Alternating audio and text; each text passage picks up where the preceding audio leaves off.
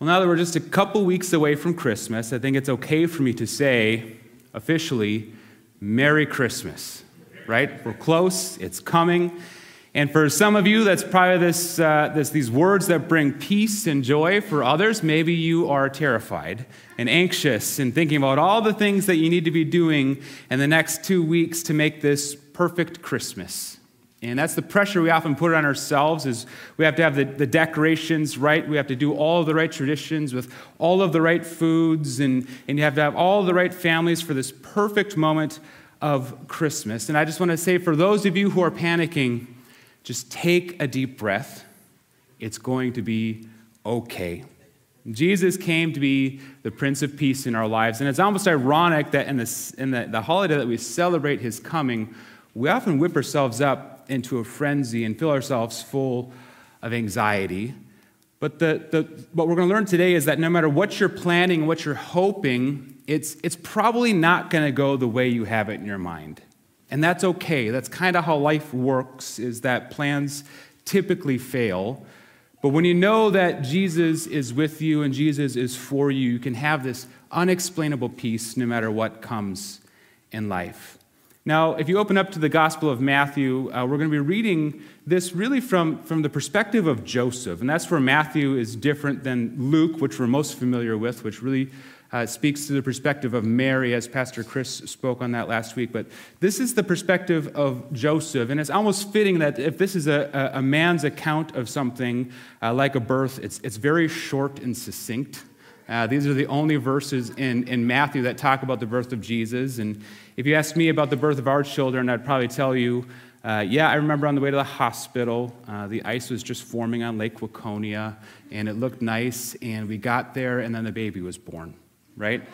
Uh, Mandy would probably have a much different uh, account, but this, this is really Joseph walking through this, and, and he had a part in this story too, albeit not as big as Mary's. We had a lot to consider. He, he had a lot to really wrestle with through this, and through his perspective, every plan and every hope and every dream that he had for his marriage with Mary up to this point was kind of shattered.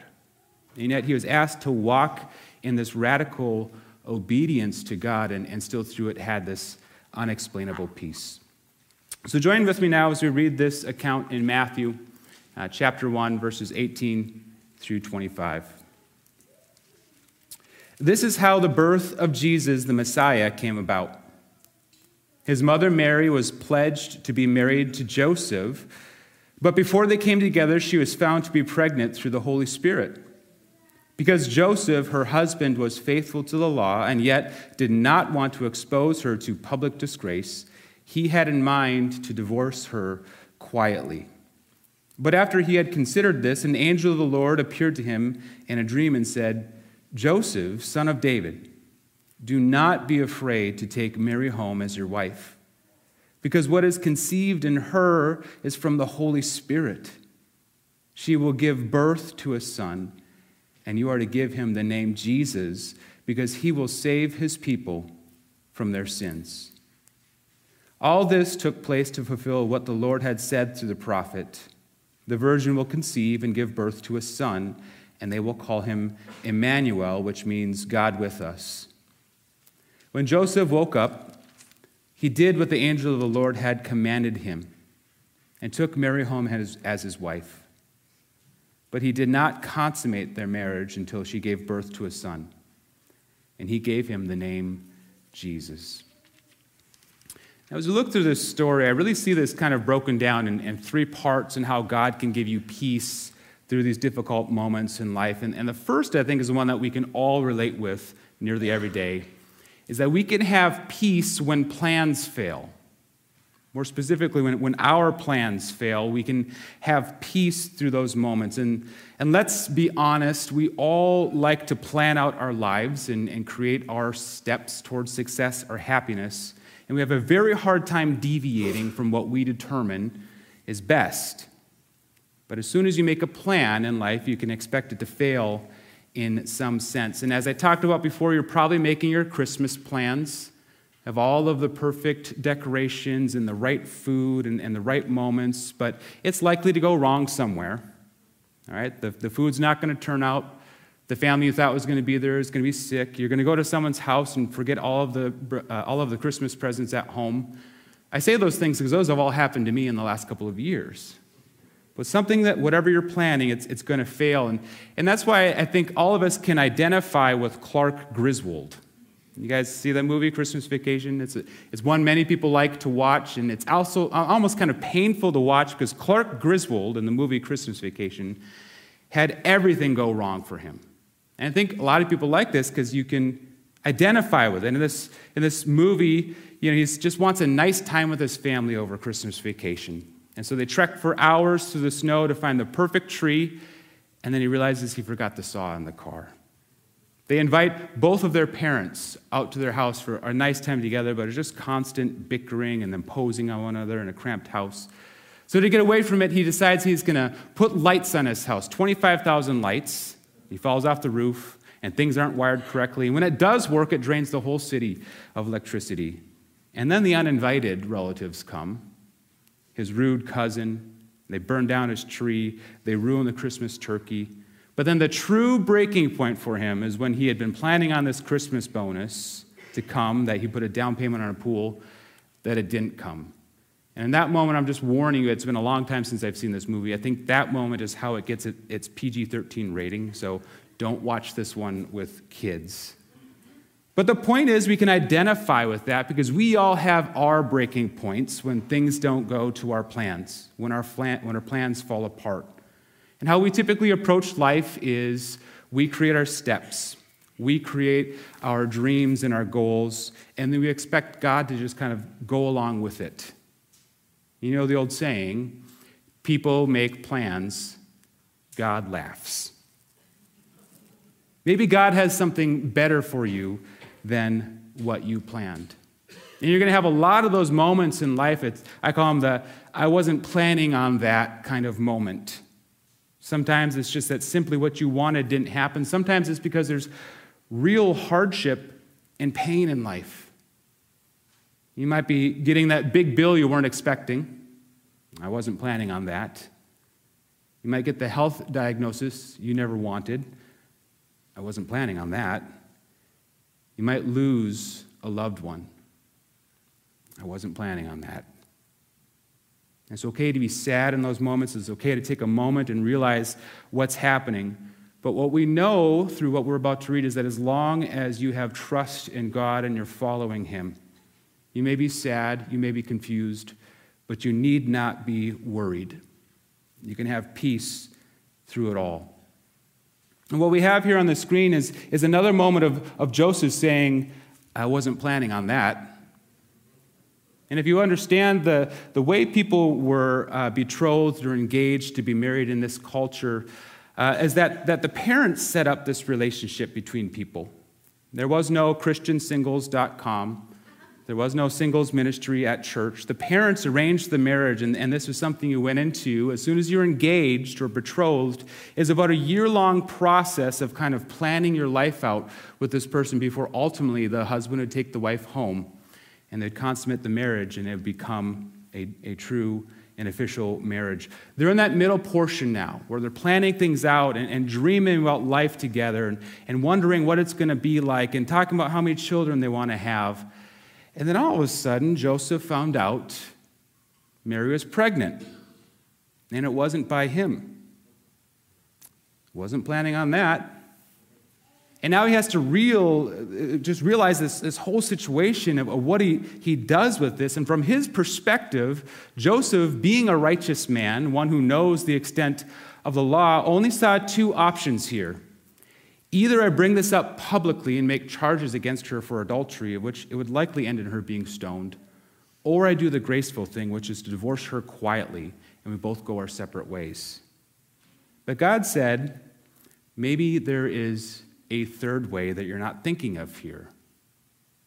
And so, in his mind, all of his plans have failed, and he's, he's ready to walk away. But then he's visited, visited by the angel, in which he says, Maybe think about it this way.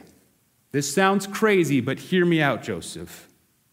The angel of the Lord appeared to him in a dream and said, Joseph, son of David, don't be afraid to take Mary home as your wife, because what is conceived in her is from the Holy Spirit. She will give birth to a son, and you're to call him Jesus. What we don't know in this story is, is how, much Jesus, or how much Joseph knew at this, this moment. If you read the account of Luke, you know that, that Mary was visited by the angel, as, as Chris had spoke on last week that she was willing to do whatever the, the Lord would have for her. And then she quickly hurried off for three months to see her cousin Elizabeth in a town nearby. Now, we don't know if, if Joseph had heard from Mary before she left or he found out when she got back, but in any sense, from an earthly viewpoint here, she was gone for three months and she came back pregnant, and it wasn't by him. This is a moment that all of us would have a really hard time understanding. But the angel said, Don't be afraid to take her home as your wife, because it is exactly as she told you that she is conceived with a child by the Holy Spirit who would become the Messiah, the Savior of the world. This is one of those moments you realize things don't always go in life as you plan it, and maybe that's a good thing. Maybe God has something better for you and better for others and better for the world and then what you came up in your mind. And there's a verse that I love that, that we know that we can have peace through all things because God can do immeasurably more than what we ask for and imagine. I thank God that He doesn't give us everything we ask for as we ask for it, because He can do even better. And here Jesus came because of God's plan, which was better than anything Joseph and Mary could have thought up themselves. And as I wrap up this first point, I just want to encourage you if you're having one of those, I wasn't planning on that kind of moments in life right now, have peace through it. As long as you trust in God, as long as you've given everything to God and you're ready to follow Him wherever He takes you, then you are exactly where you need to be right now. Maybe there's something better for you than you planned in the moment. You can have peace even when your plans fail. And this, I think, is one of the most important points coming up in this story is that we can have peace when we fail. Sometimes things just happen that we have no control over. It wasn't anything that we've done to get us there, but, but we all fail. We all make mistakes. We all have regrets. And what we see here is that we can have peace even in our greatest failures. We can have peace even in our sin. And the angel went on to tell Joseph that she will give birth to a son, and you are to give him the name Jesus, because he will save his people from their sins. Now, Jesus came with a specific reason, which was to, to be the sacrifice for our sins that we could be forgiven. And what we read in this is, is, is, is a very simple truth, which is that everyone has sinned.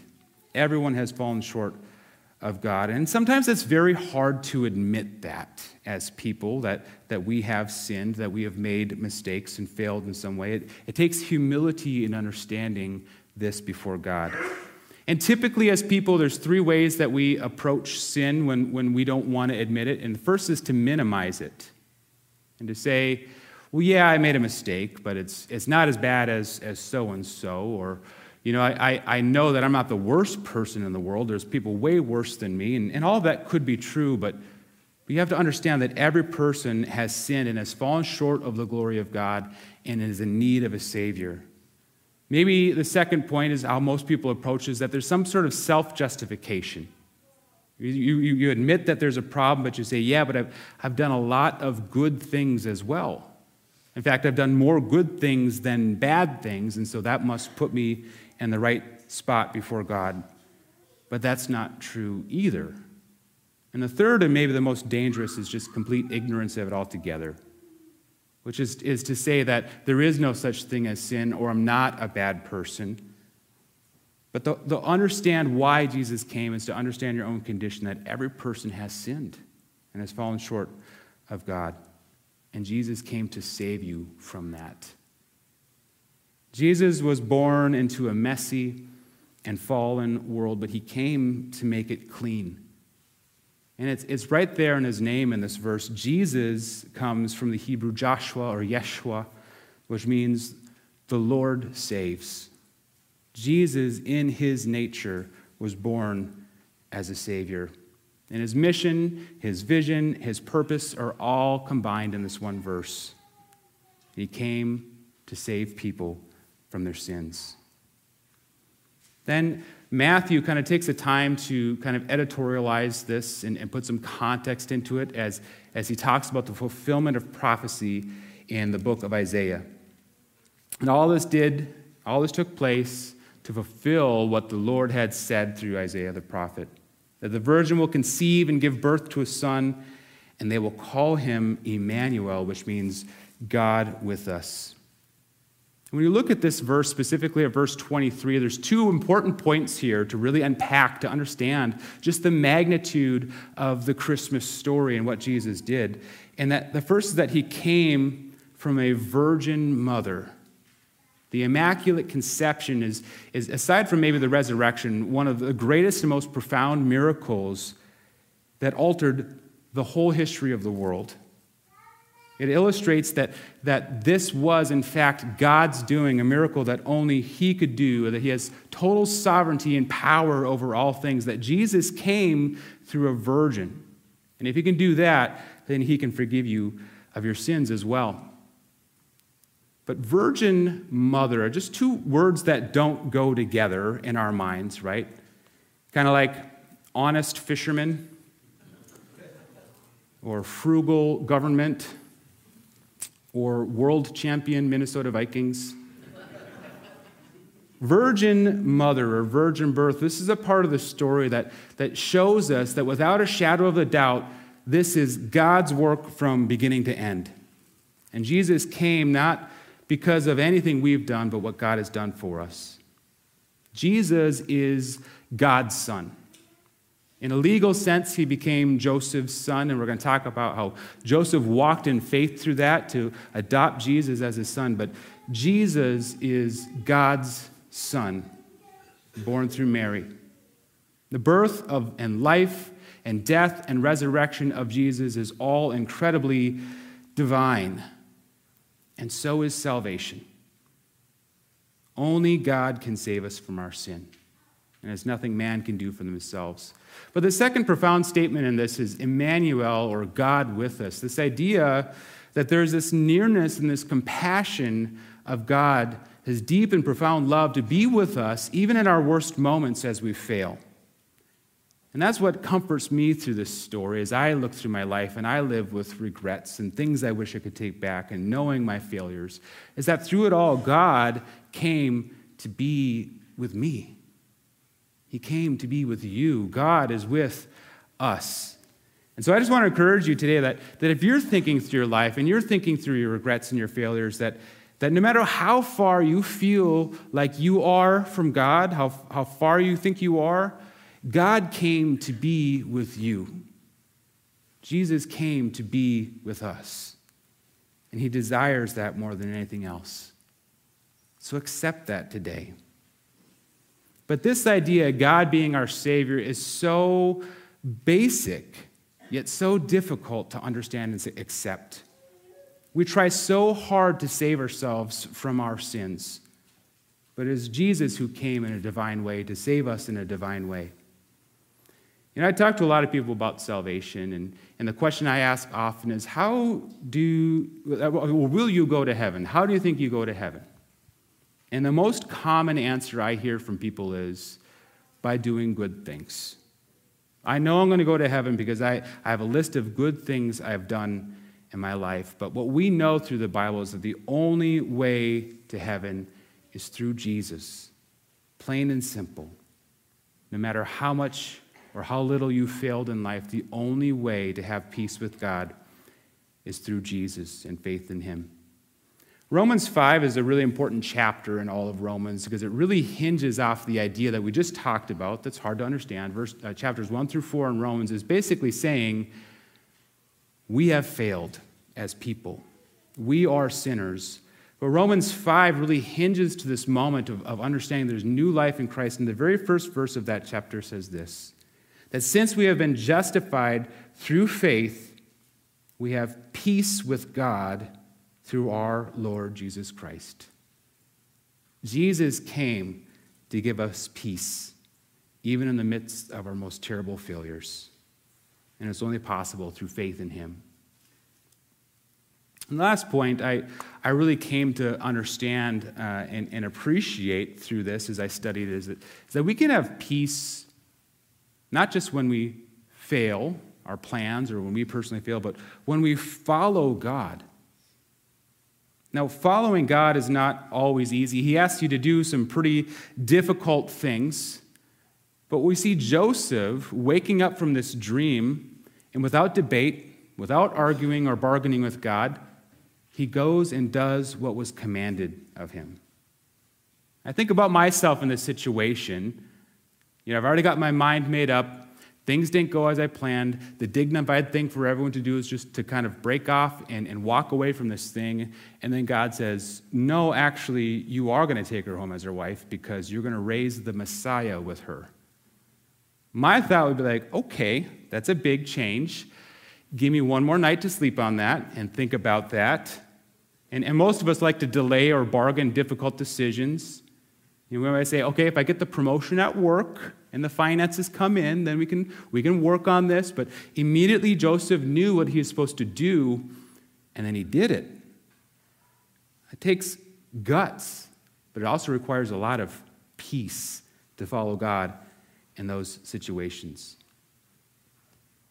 And Joseph did exactly that. That he took Mary home as a wife, that he adopted Jesus into his family, which Joseph was the one who carried the bloodlines of David, which was prophesied that, that the Messiah would come through the line of King David. And isn't that just the perfect way for God to weave this story together? That it wasn't man's blood or man's heritage or man's name that would, would make this great Messiah, but through adoption Jesus fit into the family of David. And it's the same way for us that through adoption, we come into the family of God. Then in this story, there's really nothing special about people, about us, and, and about what we've created or we become a part of. It's about what God does for us.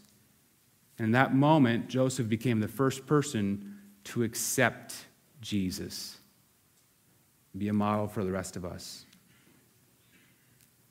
And it went on as, as he made that, that commitment to do what the Lord had commanded of him, and the, the baby was born, as we see in the next verse. And I just want to show you a picture of the manger scene, the nativity scene that all of us really are familiar with. We have maybe a set like this in our own home. We have the Christmas cards, we have the paintings, we do the plays that we're going to do next Sunday where we think about what it was like for baby Jesus to be born in a manger with a mother and a father who was not related to him by blood, but they did all the things and they came together and they had this moment.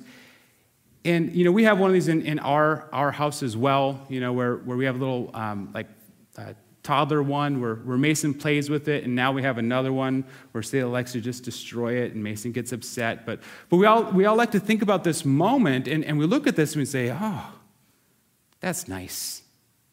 It's so peaceful. Think about all that happened before this, though. Think about the obedience that Mary and Joseph had to walk in for, for this moment to happen. And even in this, I know um, I, this is probably a more historically based one that I've seen where it is just the shepherds there. Uh, there's not much going on. I do have to say, though, uh, they're trying so hard to make this one realistic that um, Mary looks like she gave birth to a three year old in this one. But. But point being, we, we don't know exactly what happened. We think about these moments and, and we say, that's nice. We see the other side of the story, but it took a, an incredible amount of grit and determination from both Mary and Joseph to walk in faith and to follow God, and yet they had peace through all of it. Now, just think about the personal pressure here. All right, raising kids is stressful. And this for them was an unplanned pregnancy. And I have my own kids that I raise, and you know, I, I think about all the, the pressures of, of trying to do everything right and have well mannered kids and all that. But how would you like to, to say here before you're even married, um, babe, we're going to be raising the Savior of the world together? Right? That, that's a ton of pressure that they're going through, but they both committed to that and followed God in it. And the social pressures and the dynamics here, we just don't understand. Now, neither of them did anything wrong, but they have to explain to their neighbors and friends and, and the people at church and their coworkers about how they're having a baby before they were married. And all of them are like, immaculate conception. Hmm. So they were, by no doubts, kind of like social pariahs where they lived, but they followed God anyway and the difficulties and the moments to, to get where they are right now, they're, they're going to have the Messiah. You, you'd think, from my perspective, it's like, all right, if, if, if me and Mandy are going to have the Messiah, right, then, then God's going to make everything work out for us, right? We're going to have this perfect birth and it's going to be wonderful. No, they were kicked out of their own hometown.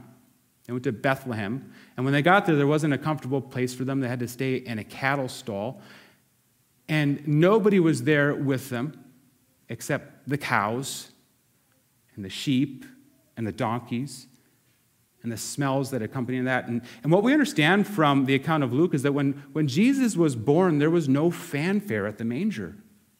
There was no angels there, there's no heavenly choruses, there's no stars or bright lights at that moment.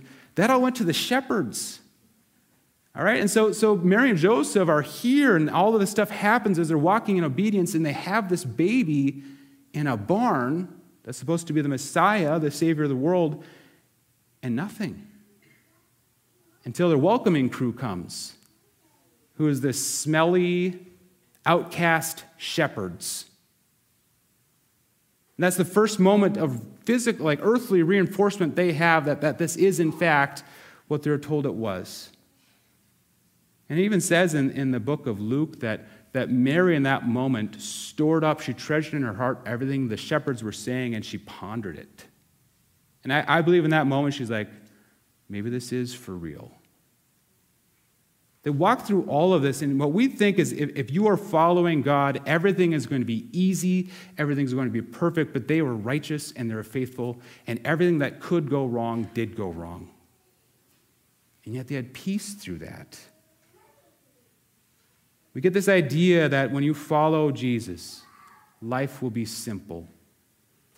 But you read through the Bible, and for nearly everyone who followed Jesus and followed God with the utmost of faith, life was difficult. But you can have peace through all of that. And that's the difference of doing life with God and, or without God. Is you might be able to do things the way you want to. All of your plans can go exactly as you want them to. But with God, you have this peace that passes understanding, this unexplainable peace that guides you and guards you through life, even when it is incredibly difficult. And the only way to that peace is to know Jesus, to have faith in Jesus.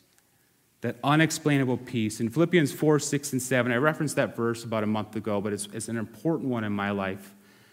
It says that we don't have to worry about anything, we don't have to be anxious about anything, but in every situation of life, whether your plans fail, whether you fail yourself, or, or whether the, the world around you seems to be failing, even though you're faithful, in every situation, don't worry. But by prayer and petition and with thanksgiving, make your requests known to God. And then the peace that passes all understanding, that unexplainable peace, will guard your hearts and your minds in Christ Jesus. And so, if your plans are falling apart right now, let them fall apart. It's good to plan, it's, it's good to have goals, it's good to dream, but if you're trusting and following God, maybe your plans are supposed to fall apart right now. If you have problems in your life, if you have failed in some way, then go to Jesus. Go to Him and trust in what he did for you on the cross and find forgiveness in him. If you, your path seems difficult and weary, and as long as you're trusting God, as long as you're obedient to him, he's not going to lead you astray. He's going to direct your steps. So just keep walking. But no matter what you're going through in life, you can have peace, unexplainable peace through it all. It's only possible because of what Jesus did for you. And as we close the service today, we're going to take that moment to remember what Jesus did. He didn't just come He wasn't just born in this perfect story, but he came for a reason, which was to die for you, to be your sacrifice on the cross that he could conquer death and be raised again, that you may live in him. When we think about Christmas, we're inclined to always think about what we can receive. And I'm seeing that in our five year old right now as presents are making their way under the tree, and, and, he's shaking them and wondering and asking a bunch of questions, and, and, and, and, and he wants to hints of what it's going to be, and he's, he's really concerned about what he's going to receive. And, you know, as a parent, I, I think maybe you, we should ward him away from that. But I thought about it this weekend. It's like maybe that's the point of Christmas is to realize what we've received and to be thankful for it. And that's what today is, is, is to realize what Jesus did for you on the cross and, and just to say thank you to him and to grow in appreciation of what Jesus did and the depths of love for us. Communion is a time to remember what Jesus gave up. And there's a verse here in, in 1 uh, Peter chapter 2 that I think about what Jesus went through, what Jesus gave knowing that he came, he humbled himself to be born as a baby. God was born as a baby and lived life just as we did. And he was tempted in every way. He had the hardships of life that we have, and yet he did not sin. But through all of that, he died a sinner's death. This is what Jesus gave for you. This is what you receive because of Christmas. This is verse 21 of 1 Peter 2. Because Christ suffered for you, leaving you as an example that you should follow in his uh, steps, that he committed no sin. He had no deceit that was found in his mouth. And when they hurled their insults at him, he did not retaliate. When he suffered, he made no threats. Instead, he entrusted himself to him who judges justly. He himself bore our sins in his body on the cross so that we might die to sins and live for righteousness. By his wounds, you have been healed. There's no greater healing that any of us needs than spiritual healing before God. And by his wounds and what he did on the cross, we can be healed, we can be forgiven in him. That's what we've received. That's what God gave us. And for anyone here, I just want you to know if you're struggling through sin, if you're struggling with guilt and shame, Jesus gave himself for you. And there's forgiveness and there's redemption at the cross. That's why we celebrate communion today, is to remember that, to praise him for that, and to love him for what he's done. Now, just three basic things. If you're new here today and, and, and, and not sure how we do communion, this is something that, that anyone can do if you profess faith in, in God. Anyone who's a believer, we don't require membership or any kind of class. So if you are a professing Christian, we invite you to, to uh, joining us with this. But we also believe this is a symbolic gesture, that this represents the body and the blood of Christ. There's no sacramental idea here, but it's to help us, it's a tool to help us remember all that He's given to us. But third, most important, is that this is, really is a time we believe of reverence. It's a, it's a time to truly be humbled by God, also to have joy and, and celebrate what He's done for you. But this isn't something we just rush through. We don't just tag this on. This is a moment, a deliberate moment we take together. And so, with that, we're going to just take a moment of silence to prepare our hearts before God. Just time for you and God to spend alone. Silence is, is tough to find, especially in the holidays. We're going to create that for you here today. And in this time, there's a silence between you and God. Just really reflect on what He's done for you. Just really, really understand what He's done for you. If you have things in your life that you need to confess or ask help for, do that right now. And just, just examine your own heart before the Lord. So let's take that moment of silence together, and then I'll close this out in prayer.